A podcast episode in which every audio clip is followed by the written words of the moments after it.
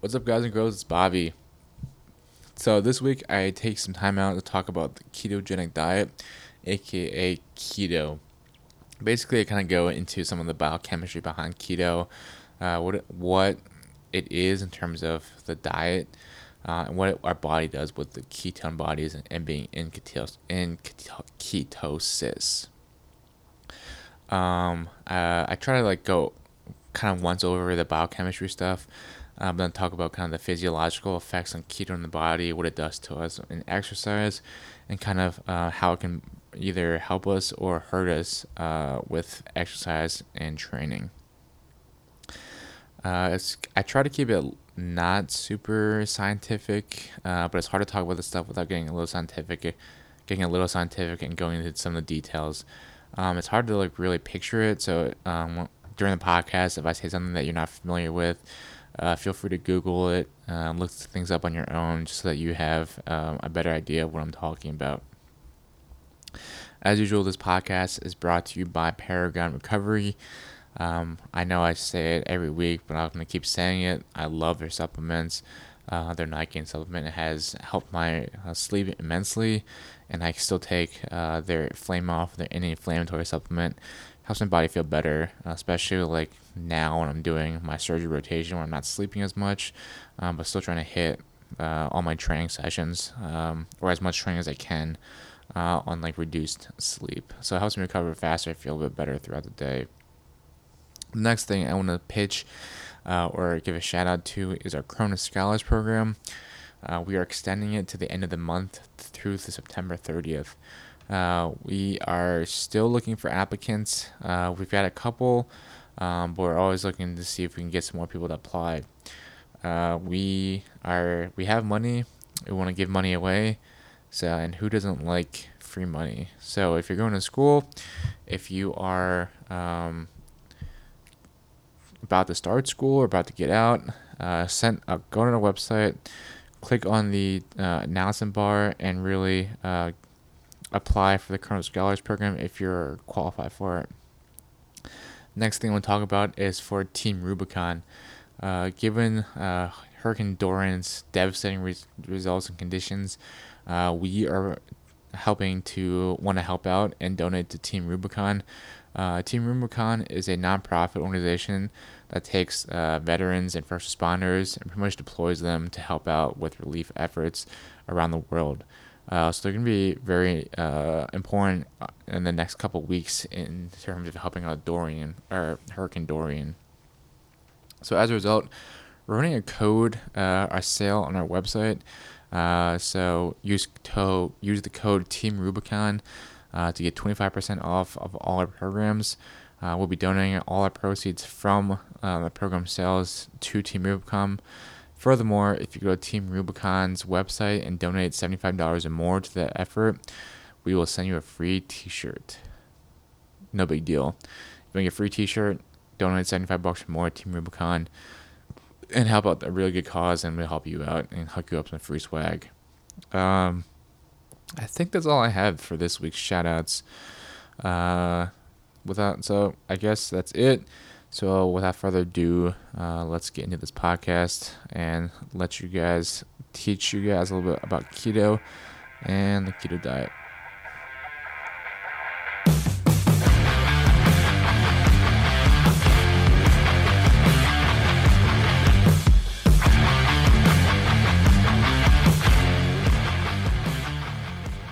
What up, guys and girls? It's Bobby coming to you recorded from San Antonio, Texas. As I mentioned with Sean on our Kronos cast, I'm down in San Antonio, rotating through BAMC and their surgery department. Overall, it's okay. I'll be honest, I loved Madigan and Fort Lewis, so I'm just kind of hanging out here, trying to learn as much as I can while I'm here. But it's kind of a different culture. They're working med students way and treat the med students pretty differently from what they did at Madigan, in terms of we take a 24-hour call once a week, and then we also are responsible for working or rounding at least one day on the weekends. So basically I'm working 6 days a week, which is kind of lame, especially as a med student. But I don't want to complain about it. They have a really good program here. It's probably one of the better ones in the Army. They have a level 1 trauma center here, so they get trauma, civilian trauma, from something like 18 counties worth or something around here. So they see a lot of pretty cool stuff that you wouldn't see at Madigan or other smaller hospitals in the Army. So it's been a good opportunity just seeing the trauma side of stuff. But anyways, today I wanted to take a minute and talk about keto. People always hit us up on our Q&A sessions asking about keto diet, like should they do keto, what is a keto diet, blah, blah, blah. So I kind of want to sit down and talk about keto, kind of the basics of keto, some of the history of it, and then go into the biochemistry and kind of the keto's effects on the body and in sport. So without further ado, let's get into it. So keto, in just broad strokes, is a diet is a high-fat, low-carb diet. Specifically, it's supposed to be a 4-to-1 of lipids to non-lipids, a 4-to-1 ratio of fats to non-fats. As a result, you want about 80% fat, 80% of your calories coming from fat, 15% coming from protein, and 5% from carbs. As a result, you want about 0.5 to 1 gram per pound body weight per day, and then less than 50 grams total carbs per day. I say again, less than 50 grams of total carbs per day. And the rest of your calories then come from fat. So the keto diet is meant to be an isocaloric diet. Basically, it's meant to keep you at weight neutral in terms of meeting your daily caloric intake. If you want to use keto to lose weight, then you're going to have to eat at an energy deficit. And I'll kind of talk a little bit more in the following minutes about why keto is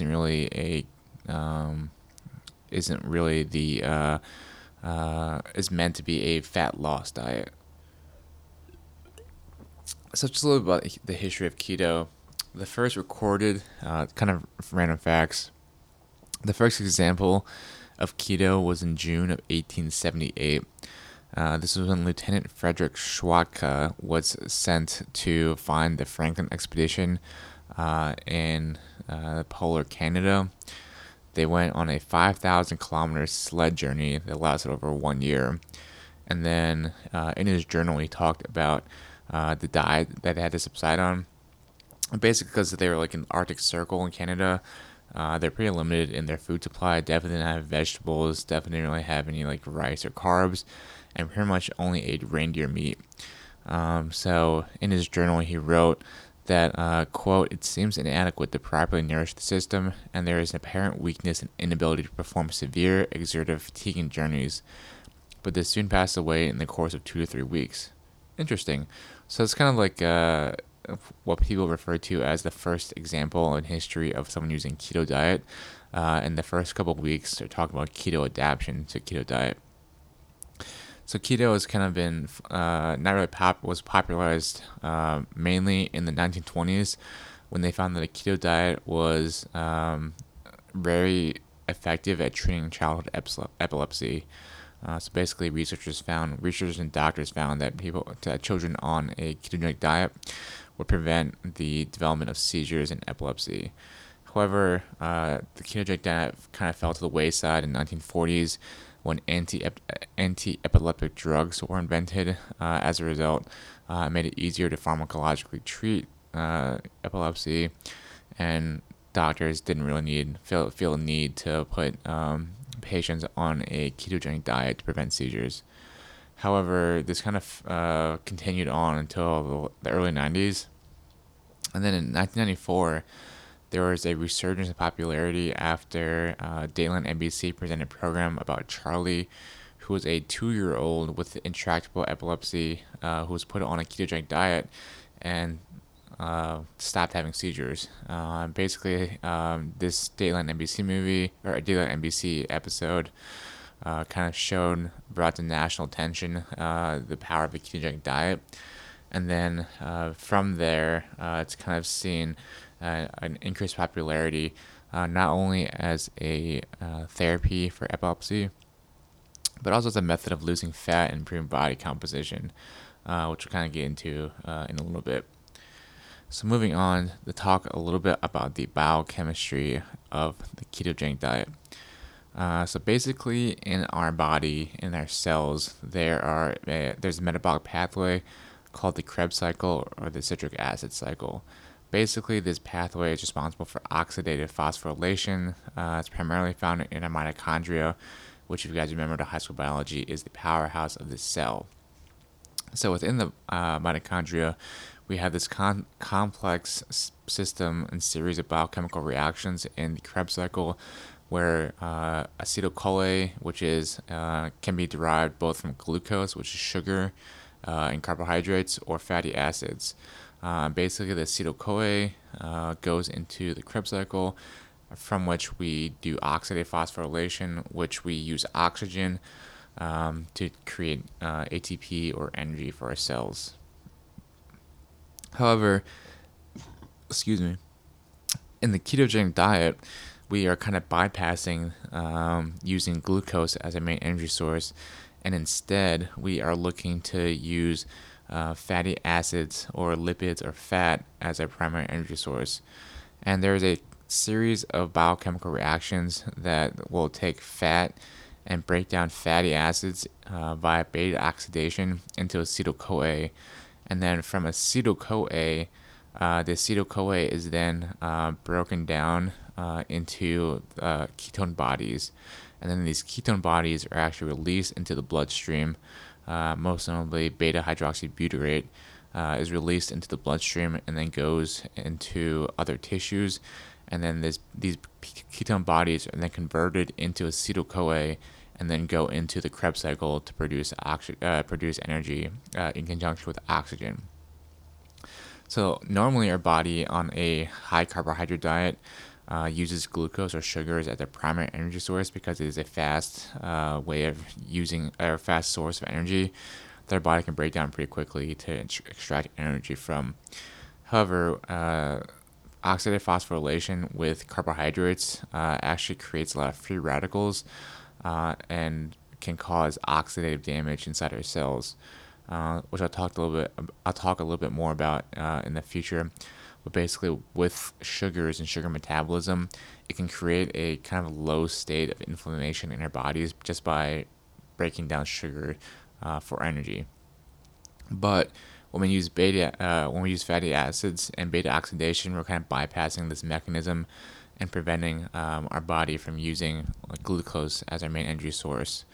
And as a result, the ketone bodies, which are called, there are three ketone bodies. They're acetoacetate, acetone, and 3-hydroxybutyrate, or beta-hydroxybutyrate. And beta-hydroxybutyrate is actually probably the most physiologically important one. Acetone is mainly, we just breathe that out mostly, or pee it out. But BHB is kind of the more important one, where it is the one that goes into our body and then goes into our tissues and is used as energy substrate for oxidative phosphorylation. Just a little bit more about beta oxidation. Beta oxidation is actually a more efficient source of energy, and that it produces more energy for less substrate. So just an example, a single molecule of glucose or a single molecule of sugar results in about 30 ATP molecules. However, with ketone bodies, one molecule of BHB gives you about 105 molecules of ATP. So it's about 3 times as many molecules of ATP. And then with acetoacetate, you get about 94 molecules of ATP, so about 3 times as more energy from one molecule of acetoacetate. So it's kind of significant in the fact that by using ketone bodies, our bodies, we're actually being more energy efficient and are able to extract more energy from less substrate. So I'll talk a bit more about why this is important in our bodies. And then when we start on a keto diet, it takes about 6 weeks for our body to adapt.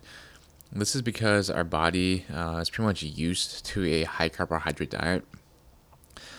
We prefer carbs as our main energy source, and as a result, we don't really have a lot of the cellular mechanisms and cellular enzymes and machinery to really process fats as our main energy source and ketone bodies. As a result, our body will have to, goes into a period, probably 2 or 3 week period, where we're feeling super fatigued. We don't feel very well, very low energy, not able to exercise, hungry, and kind of all weird and out of sync. This is because our body is literally readapting to living without carbohydrates after being used to it for so long. The human body is pretty amazing in the fact that our bodies are able to adapt very quickly or relatively quickly to different metabolic demands and substrates. So it takes approximately about 6 weeks to get fully adapted to keto, during which we kind of see a return to kind of our normal levels of most of our major enzymes and hormones, including insulin, glucagon, muscle glycogen, all these other markers that we can use to determine physiological state. So it takes about 6 weeks to do that. However, aerobic exercise can help us speed up this adaptation by increasing some of the need for fat oxidation in our bodies because we're exercising aerobically. Overall, though, keto doesn't necessarily affect the total energy expenditure or resting metabolic rate of our bodies. That's one of the purported benefits of keto, is that it helps speed up our metabolism by making us burn fats. But there's some articles that I saw that prove that this is not true, and maybe there was a slight increase in energy expenditure or in our resting metabolic rate, but it wasn't significant enough to really kind of pin or hang our hats on why keto is such a great diet, and that we kind of can attribute the weight loss associated with the ketogenic diet because it is one, it reduces people's appetites because with a high fat and high protein diet, high fats and proteins are generally speaking make us feel fuller or give us more satiety, and as a result decreases some of our appetite with a ketogenic diet. And maybe the ketone bodies might also block some of the appetite, appetite. It reduces the fat genesis or lipogenesis in our fat cells. Basically, on a keto diet, we're not producing fat or storing fat. Instead, we're looking at burning it, and burning it versus storing it. And another interesting thing about the keto diet is that it reduces the respiratory quotient, which is also interesting because the respiratory quotient is something that kind of tells us how much carbon dioxide we're producing in our bodies.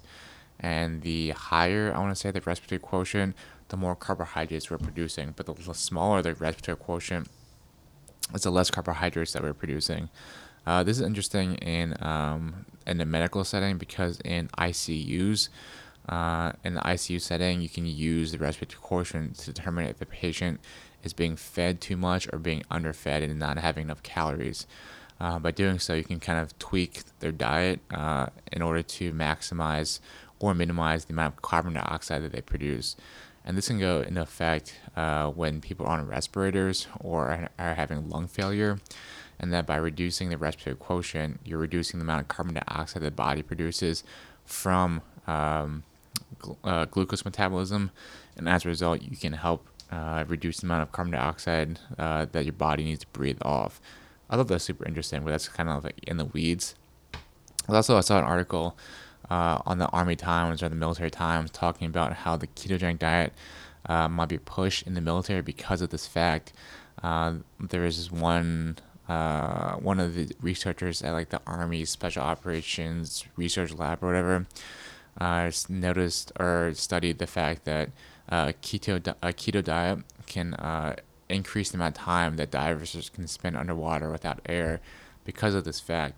Kind of cool, but also like not very applicable to 99% of people that aren't free diving or air or are in low oxygen states. The next thing about the keto diet is that keto has some anti-inflammatory and antioxidant effects because, like I kind of mentioned before, that glucose creates a lot of reactive oxygen species or free radicals during carbohydrate metabolism. However, when in a keto diet, your body isn't using as much sugars, and as a result, you're not producing as much free oxygen radicals that are damaging the cells. Basically, what free oxygen radicals are, if you Google the term free oxygen radical, these are like extra electrons on certain molecules or elements that can cause damage to cell membranes, to mitochondria, and kind of like general cells, because what these electrons do is these extra electrons kind of like bounce around and disrupt the natural flow or natural state of our cells. And as a result, with a keto diet, it's purported to have some anti-inflammatory and antioxidant effects that help prevent some of this damage that's associated with using sugars as a primary source of energy, which kind of makes sense if you think about it. There's been like a lot of studies that show like people with high carbohydrate, like sugars, pretty much linked with increased like obesity. Sugars like causes diabetes, partially because of this effect that the sugars, when broken down, actually end up damaging the body. In addition to a high-fat diet, also helps stimulate mitochondrial turnover and increasing mitochondria production inside our bodies. As a result, it helps increase the amount of energy that we can produce inside our bodies by increasing the amount of the powerhouses that we have inside our cells. The keto diet also plays into fatigue prevention and recovery by various mechanisms, but we're not really sure why. One of the mechanisms that might cause keto to prevent fatigue and help boost recovery is that lactate was produced at a lower level on keto diet, and then drops at a faster rate on a keto diet. This is partially, I think, I didn't really find the exact reason why lactate is produced less in a keto diet, but my hypothesis would be that a keto diet produces less lactate or lactic acid because when you break down glucose or break down sugars to go into acetyl CoA, which is what our body uses in the Krebs cycle to produce energy, one of the steps on glucose metabolism is actually lactate or lactic acid. And then this lactate is actually what our body produces in an anaerobic state, or basically when we don't have oxygen. So in high energy or high intensity exercise, we're not getting as much oxygen as our body needs to produce oxidative phosphorylation or to drive that pathway. So our body goes into glycolysis and breaks down glucose into lactate, which then breaks down the pyruvate and then acetyl CoA. And then when we have a lot of lactate, that's why we use lactate as kind of a marker for fatigue and recovery, because the more lactate that we produce in our bodies is actually kind of where can affect like muscle pH and kind of the status of our bodies. The next thing that keto can kind of do in terms of fatigue prevention and recovery is that it helps reduce the rate at which muscle glycogen is broken down. And I think I kind of talk about muscle glycogen in my nutrition podcast. But basically, glycogen is the storage molecule or storage form of glucose or sugars inside our skeletal muscle and our liver. And then when we're exercising, our body takes the stored glycogen and breaks them down into glucose to release into our body to break down for fuel. But on a keto diet, we actually don't break down glycogen as much as we would with a regular diet. And this is probably because our body is more geared or more used to using fat as a primary energy molecule. And then we don't look to use glucose as much. So then we don't use glycogen as much that's stored in our muscles. And as a result, aren't burning that glycogen off, and which then allows us to recover faster after exercise. And then I think I talked about it before, but glycogen is kind of like a good marker for how recovered or how under-recovered we are, because we need a certain amount, or basically our bodies have a certain set point of glycogen inside our cells that's kind of responsible for high-intensity exercise. So if we are burning off the glycogen in high-intensity exercise and are replenishing it, that's when we get into fatigue and are unable to kind of perform exercise. But on the keto diet, we're not breaking down all this glycogen because we're using fats as a primary energy source. And as a result, we can use less of the glycogen and then can kind of fuel that, use the glycogen for either high-intensity bursts, or high intensity bouts, or just to reduce the amount of time it takes to recover. Also, interestingly enough, on a keto diet, there is less CK noted in subjects' blood. Basically, CK is creatine kinase, and it is a marker for muscle breakdown, or muscle damage. Basically, when your muscle is broken down or damaged, your body, it releases creatine kinase, which is used as a marker to determine how much muscle damage you have. So in a keto diet, there is less CK produced after high-intensity exercise when compared with people on a normal diet. This is probably has something to do with some of the metabolic pathways of exercise. Basically, we can also use protein to go into the Krebs cycle and to power oxidative phosphorylation.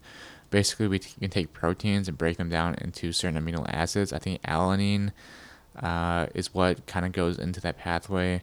But basically, we can break down our muscles to fuel oxidative phosphorylation in low sugar states. And that's kind of what I would assume as why in a keto diet you have less CK being produced, because we aren't breaking down as much muscle to fuel our bodies, because we have more fat stores to fuel our bodies. So that's kind of a quick once over on keto's effects on our bodies. Basically, keto helps us by reducing our appetite. It can help us with weight loss. It has some anti-inflammatory and possibly some antioxidant effects by producing less free radicals compared with glucose. It helps us with fatigue prevention and recovery by producing less lactate and allowing our body to metabolize lactate quicker. It doesn't burn off as much muscle glycogen as a normal diet. And then it doesn't cause as much muscle damage when compared to a regular diet. So these are some of the reasons why keto is, or some of the effects on keto in the body, and why it might be beneficial for us to use in sport. So moving on into sport specifically, and the effects on keto diet for us in sport and exercise. So on a keto diet, I kind of mentioned already, we're using fats as a primary energy source. Because we're using fat as a primary energy source, our body is less likely to store energy or to store calories as fat. So we have decreased liposynthesis in our fat cells. In addition to, we also are increasing lipid oxidation or increasing fat burning in our cells because of this mechanism. And as a result, this is kind of why people get can see some reduced body weight on a keto diet, because we're not storing as much fat in our fat cells, so we're helping to burn off that extra fat that we might have. In addition to, in the muscle specifically, we are increasing some pathways inside of muscles that cause us to increase the lipid oxidation or fat burning potential, increases the insulin efficacy, so the effects of insulin in our muscles, which can also help with recovery. However, with the ketogenic diet, there's actually a reduced hypertrophic response in the keto diet. Basically, when we're on keto, our muscles don't grow as much or at all because of their various feedback mechanisms that go into the ketogenic diet. So it's kind of interesting.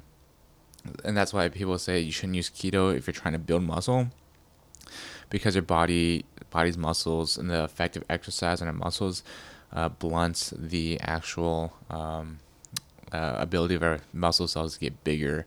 I'm not sure what the mechanism is, why there is a reduced response, but it's something to do with mTOR, which is the mammalian. I can't remember the exact name of it, but basically it is like the signaling pathway inside our cells, inside our muscle cells specifically, that are responsible for anabolic effects and increasing muscle size. In addition to, in the brain specifically, ketogenic diet actually has helps us to feel less tired, or decreases our fatigue perception, so we feel like we can do more on a keto diet. And interestingly enough, keto actually has increased memory effects and some protective effects in the brain. That's why the keto diet is being studied right now in a lot of neurodegenerative diseases like Parkinson's. We know it works well in epilepsy and preventing seizures, but Parkinson's, depression, brain cancer, cancer in general. So there's a lot of good or very interesting research into ketogenic diet right now and its neuroprotective benefits, including like Alzheimer's and dementia. So that's kind of very interesting that I didn't really want to get into for this podcast, because I just wanted to focus more on sport and what it does to our physical our bodies, not our brains. And then one of the bigger hallmarks of the keto diet is that it increases our endurance, especially our low intensity endurance, especially with endurance athletes. I don't know if any of you guys have seen like documentaries, but a lot of endurance athletes nowadays are doing a keto diet because of this fact that it increases the endurance by pretty much making our bodies burn fat as a primary energy source instead of fuel. And this is because if you think about it, our body has about like 500 to 600 grams of glycogen. So that's about 500 to 600 grams of sugars in our bodies before our body runs out of sugar and then kind of hits the wall and zonks. But with fats and ketogenic diets, we probably have between 20 to 40 or 50 pounds of fat on our bodies that our bodies can break down to use as an energy source. But the reason why our bodies don't currently use fats as a primary energy source is because we're so used to a high sugar diet. So our bodies are kind of used to that substrate or energy source and aren't as well equipped to break down fats. However, on a ketogenic diet, our bodies are kind of become used to using fats as a primary energy source, and as a result, we increase a lot of these cellular mechanisms and machinery that kind of lead into fat breakdown, and as a result, shifts fat into the primary energy source that which we use to fuel our daily movement. The keto diet can also be used for weight loss. A lot of times, one of this article I saw was that they studied ketogenic diets in combat sports or in weight category sports, and basically, oftentimes when fighters go for a cut before a weight or before a fight, they kind of go to a crash diet where they just don't eat at all and just kind of go in this huge energy deficit and end up burning a lot of fats. They burn muscle tissue, and then glucose. So pretty much the stuff that we don't want to lose before a fight, they end up burning that instead of burning fats for the weight loss in order to make weight. As a result, they end up losing a lot of strength, a lot of endurance before the actual fight because they're cutting weight so drastically. However, on a keto diet, it actually has a muscle protein sparing effect, and the fact that we are using, like I said, fats as a primary energy source. And because we're using fats as a primary energy source, our body doesn't have to break down muscle tissue to fuel our bodies. They say that it doesn't cause a decrease in strength, so it not only prevents muscle protein breakdown, but prevents loss of strength as well. So these are kind of the benefits of a ketogenic diet in sport, in that, especially in endurance athletes, it helps us to perform longer by increasing the time to exhaustion and decreasing our fatigue perception. And then it can also help us with weight loss by promoting rapid weight loss without losing muscle strength or muscle tissue. So that's kind of the biggest, kind of a big once over of the ketogenic diet. Overall, I think the keto diet is a pretty good diet, but for us in terms of being in the military, it can have actually a pretty decent role in terms of like helping us in long combat operations. Fat is we don't have to if we're on a keto diet, we don't have to carry as much food if we're going on like a long operation. And then on long endurance, it helps us become more efficient in long endurance capacity exercises and in long endurance exercises in general. But it's probably not the best in terms of for overall muscle or exercise capacity, because we're essentially pushing becoming more adept or just better at using a long, slow burning source of fuel, e.g. the fats, instead of being able to burn sugars as well, like glycogens. And because glycogen and sugar are responsible for a lot of the high intensity energy output and energy fuel, our bodies aren't used to burning that, then we kind of aren't going to be good at burning that. And as a result, on a keto diet, I would imagine that you would lose some of the ability to perform high intensity exercises, or to recover from the high intensity exercises based on being on a keto diet and not being used to burning carbohydrates. But I think it's an okay. I actually do think it's a pretty good diet. It's just a very hard diet to maintain because you're limited to like 50 grams of carbs per day, which is like an apple, I want to say, or like 2 apples the entire day. If there's somebody like me that likes their vegetables and likes eating fruits and vegetables, I'm probably not going to be able to sustain a ketogenic diet just because it's very restrictive in what you can and cannot eat. In addition to, if you're on a keto diet, you have to be very aware of your electrolyte intake and electrolyte balance. And you need to increase a lot of your electrolytes, including potassium and sodium, so that you are able to continue burning and not getting dehydrated. So make sure that you're getting your adequate fats in and drinking enough water, but also getting enough electrolytes in as well. So bottom line is that keto can be a good diet to lose weight, but I don't think it's the best diet for overall performance, athletic performance, or even military performance, because of the fact that we kind of lose the ability to function at a high intensity time domain or high intensity capacity. Kind of we shift into the upper like long time domains. We get better long time domains, but kind of lose explosive and short time domain exercise. But that's kind of my personal take on keto. I think there's a lot of really interesting data coming out on keto coming out in the future. And there's a lot of studies coming out on keto, so more to follow on the benefits of keto, maybe as therapy for like Parkinson's, dementia, or Alzheimer's, but less more on the physiological benefits of keto in terms of like sport or exercise. So until next time, guys, I'm gonna end this podcast. As always, you can hit us up online at www.kronosfit.org. Hit us up on email, hq@kronosfit.org, or on Instagram @kronosfit. Until next time, guys. Peace.